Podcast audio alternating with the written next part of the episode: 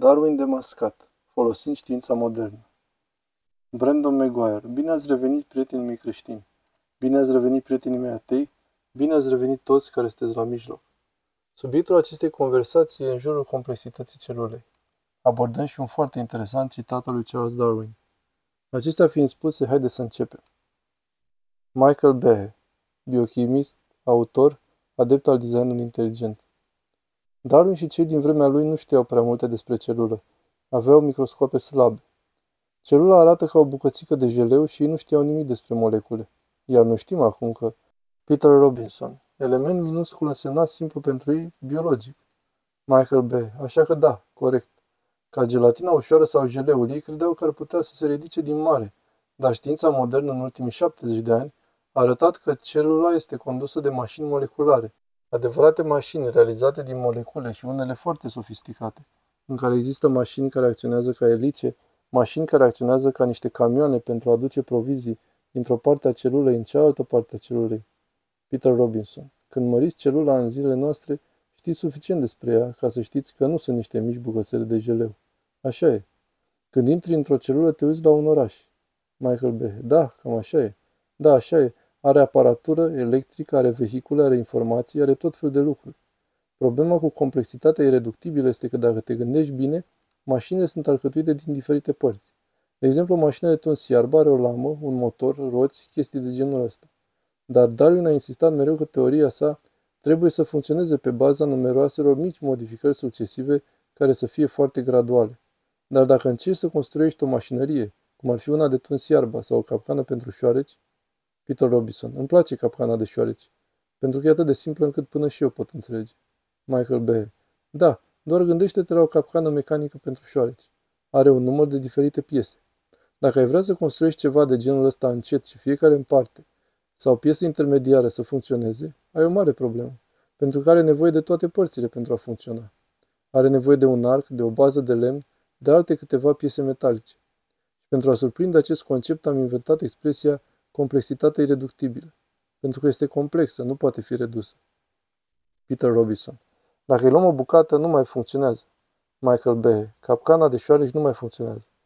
Peter Robinson. Dacă e o piesă dintr-o așa mașinărie fantastic de complicată cum este celula, nu mai funcționează și, prin urmare, nu ar fi putut avea un avantaj adaptiv. Michael B. Așa este. Nu s-ar fi putut construi treptat și să se îmbunătățească la fiecare pas. Steven Mayer, matematician. Iar etapele intermediare nu conferă niciun avantaj funcțional. Deci nu există nimic pentru selecția naturală să selecteze pe drumul de la simplu la complex. Brandon Maguire. A existat o vreme când comunitatea științifică a crezut că Pământul era centrul Universului, conform modelului ptolemeic. Aceasta e un lucru foarte important de care să ținem cont atunci când ne gândim la Darwin și la celulă. Darwin nu avea instrumentele necesare de care avea nevoie la vremea respectivă pentru a putea să privească corect celula, tot așa cum Ptolemeu nu a avut instrumentele de care avea nevoie pentru a putea înțelege că poziția Pământului nu era în centrul sistemului solar, că nu totul se învârte în jurul nostru și că de fapt noi ne învârtim în jurul soarelui. Să continuăm. John Lennox, biochimist. Michael, ceea ce mă interesează cel mai mult în legătură cu asta e că formarea graduală este un proces în trepte, în timp ce eu am dreptate să spun că biologii contemporani, ca Denis Noble, pe care i-am menționat, spun, dar uite, trebuie să iei considerare întreaga celulă. Asta este cauzalitate de sus în jos, iar asta ar frustra oricum orice concept de construire a lucrurilor prin acumulări numeroase și ușoare. Este corect să spunem așa?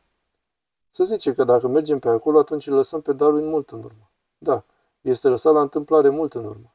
Dar ei fac asta, îl lasă mult în urmă. Steven Meyer, dar de sus în jos e de fapt o metaforă pentru acțiunea unui agent de a aranja lucrurile, având un plan în minte. Periculos. Da, așa e. Vedeți, John Lennox l-a lăsat pe Darwin deoparte. Pentru voi, doi, este un proces mult mai chinuitor pentru a fi corect cu el. Sunt două citate. Michael, două citate. Charles Darwin în originea speciilor. Darwin însuși scrie asta. Dacă s-ar putea demonstra că orice organ complex care a existat nu ar fi putut fi format prin numeroase și ușoare modificări succesive, teoria mea s-ar prăbuși total. Charles Darwin, originea speciilor. Peter Robinson. Aceasta a zis-o Darwin. Pune testul chiar aici, în 1859. Aici îl avem pe Michael Behe.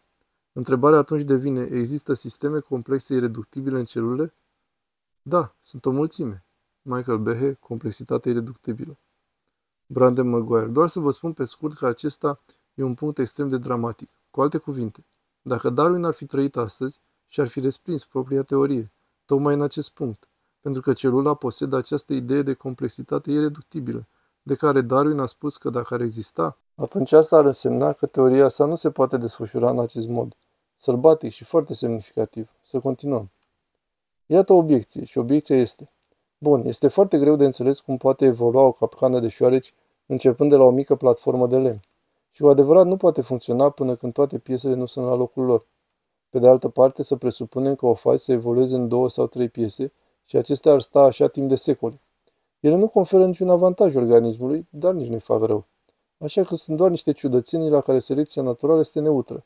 Nu selectează pentru ele, dar nici nu selectează împotriva lor și apoi, după eoni și eoni, ne îngrijim de matematică mai târziu, după eoni și eoni, ultima piesă se așează la locul ei și dintr-o dată funcționează.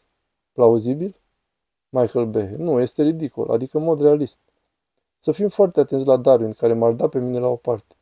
Nu, presupun că nu aveți o capcană pentru șoareci și spuneți, ce pot să fac? O să mă duc în garajul meu și o să iau câteva piese care ar putea funcționa ca o capcană pentru șoareci și spuneți, am nevoie de un arc. Iată, unul din ceasul bunicului pe care l-am.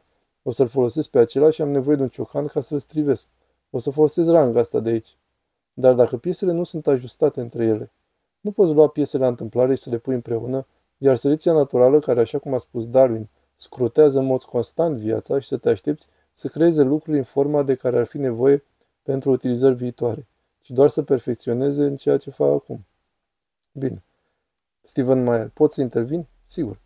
Pentru că există o legătură între ce spune Mike și problemele matematice la care John făcea aluzie, și anume că în aceste sisteme reale, aceste nanomașini pe care Mike le-a făcut celebre prin murca sa, de exemplu flagelul bacterian, motorul bacterian sau sinteza ATP, istoria a făcut din motorul flagelar un fel de vedetă rock. Cam da, dar este un motor rotativ cu 30 de părți.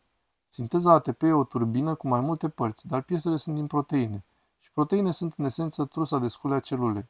Ele îndeplinesc funcții specifice în perspectiva formei lor tridimensionale, astfel încât ele fac piesele mașinilor moleculare, funcționează ca enzime pentru a cataliza reacții la viteze super rapide, ajută la procesarea informațiilor.